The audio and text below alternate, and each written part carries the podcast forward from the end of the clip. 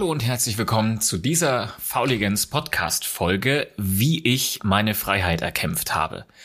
Und es ist tatsächlich auch ein absolutes Novum im Fauligens Podcast, weil ich bin das allererste Mal hier nicht mit einem Gast, nicht mit einem Studiogast äh, zu hören, sondern ich spreche hier ganz allein zu dir.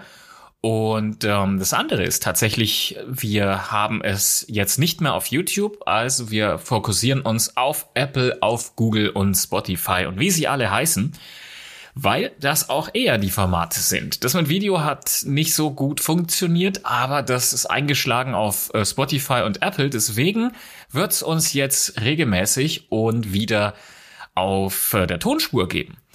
Und warum das Ganze? Na, weil auch echt viele mittlerweile, viele virtuelle Assistentinnen und Assistenten im Rahmen der Zertifizierung beispielsweise, im Rahmen des Automatisierungs-Online-Kurses einfach auch gefragt haben, Mensch, äh, IT-Papst, das ist YouTube äh, für Nerds, klar, das ist nicht so wirklich meins, aber du erklärst cool, ich höre dir gerne zu. Und genau deswegen möchte ich jetzt in den nächsten Folgen auch natürlich immer mal wieder Interviewgäste dabei haben, aber eben dir auch Tipps und Tricks, so wie jetzt, an die Hand geben, weil ich würde dich gerne mal mitnehmen und hier drei Tipps an die Hand geben, wie ich zu meiner Freiheit gekommen bin und was ich eigentlich damit meine. Weil Freiheit per se heißt ja schon, das tun zu können, warum wir auch gegründet haben. Also Kreativität, auch dieses Ausleben von Ideen, Umsetzen von neuen Sachen.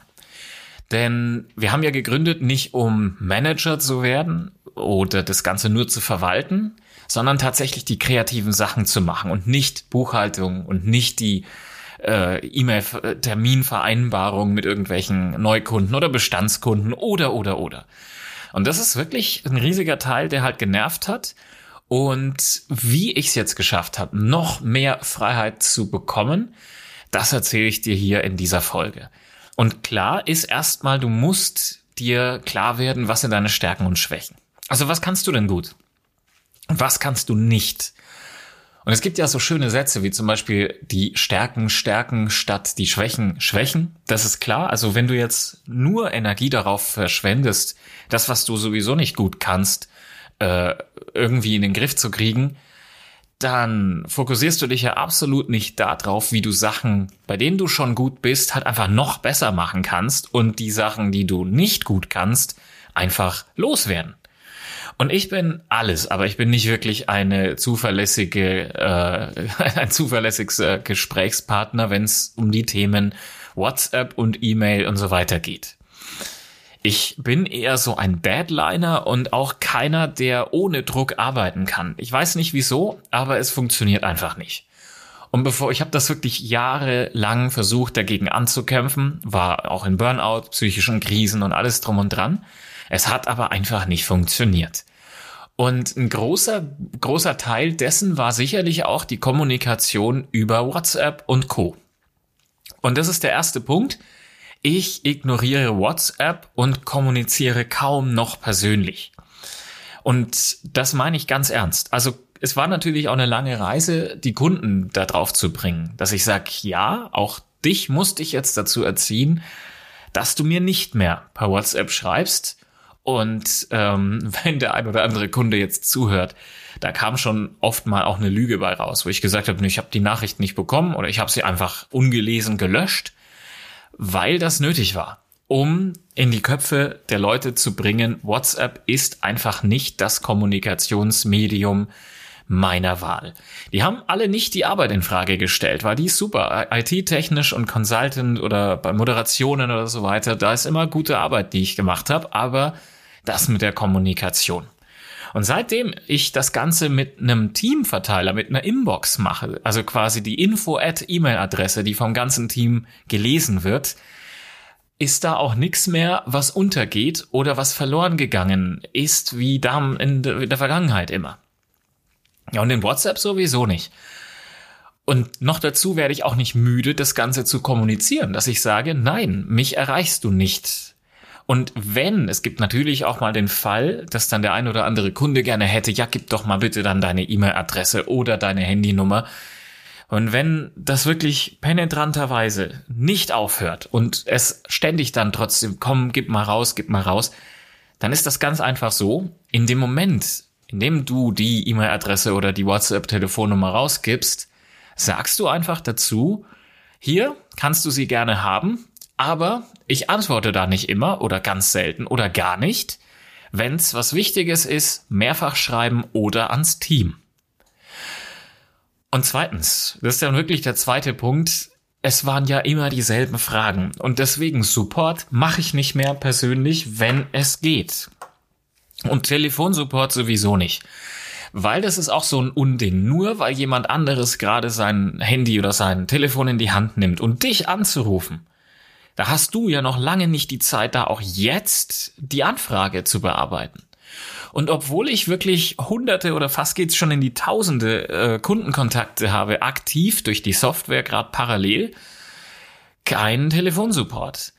Klar wollen die dann telefonieren und dann sagen sie auch, ja, ich würde gerne anrufen, aber bei uns gibt es nur die Möglichkeit, das Ganze mit eben Microsoft Booking oder mit Calendly äh, zu vereinbaren oder man spricht auf den Anrufbeantworter, also quasi äh, einfach aufs Band und durch Zipgate bekommen wir dann diese äh, automatische aufgenommene Ansage per E-Mail. Die bekommen wir automatisch abgeschrieben. Und dann können wir selber entscheiden, rufen wir zurück jetzt gleich oder rufen wir in einer Stunde oder zwei Stunden zurück, weil wir haben ja schon eine grobe Idee, worum es geht. Und jeder, der keinen einzigen Satz auf den AB spricht, den rufen wir gar nicht zurück weil das sind sowieso meistens nur Spam-Calls oder es sind sowieso nicht wichtig. Und es, wir haben wirklich den, den, die Erfahrung gemacht, der Support ist dadurch sehr gut für all diejenigen, die das Prinzip mitmachen. Und wir haben keinen aktiv verloren, der gesagt hat, nur weil man euch so nicht erreicht, werde ich kein Kunde. Es hat uns niemand mitgeteilt.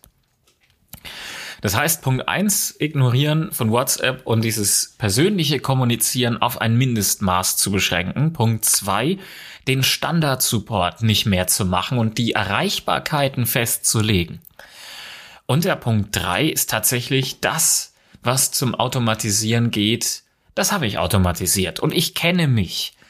Also Belege zum Beispiel, wenn Rechnungen kommen, ich verbuche die nicht. Deswegen die Buchungen, Buchhaltung mache ich gerade gar nicht.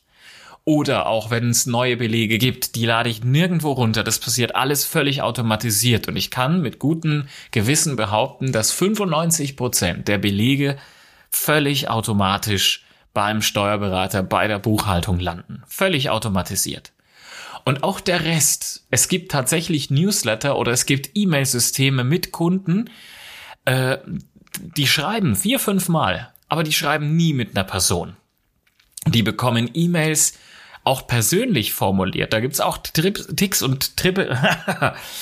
Tipps und Tricks, das kommt am Jahresende in die Takeouts. Da gibt's wirklich viele Tipps und Tricks, wie du dann die E-Mails so formulieren kannst, dass du eine wahnsinnig hohe Conversion hast und dann, dann kommuniziere ich auch gerne selber, weil dann geht's um Umsatz. Wenn ich eine Antwort oder eine Nachricht bekomme, die qualifiziert ist, dann übernehmen wir das sehr gerne und dann betreuen wir uns auch in die, in diese Richtung der Produkte. Aber all den anderen Rest haben wir automatisiert. Und natürlich auch nicht alles auf Teufel komm raus. Das sind nicht die richtigen Herangehensweisen. Wir haben das in dem Online-Kurs auch tatsächlich zusammengefasst, wie man da rangeht, was sich automatisieren lässt und welche Tools es da gibt. Es ist, wie gesagt, nicht alles auf Teufel komm raus zu automatisieren, aber ein gutes, gutes Mittelmaß und dann läuft die Geschichte.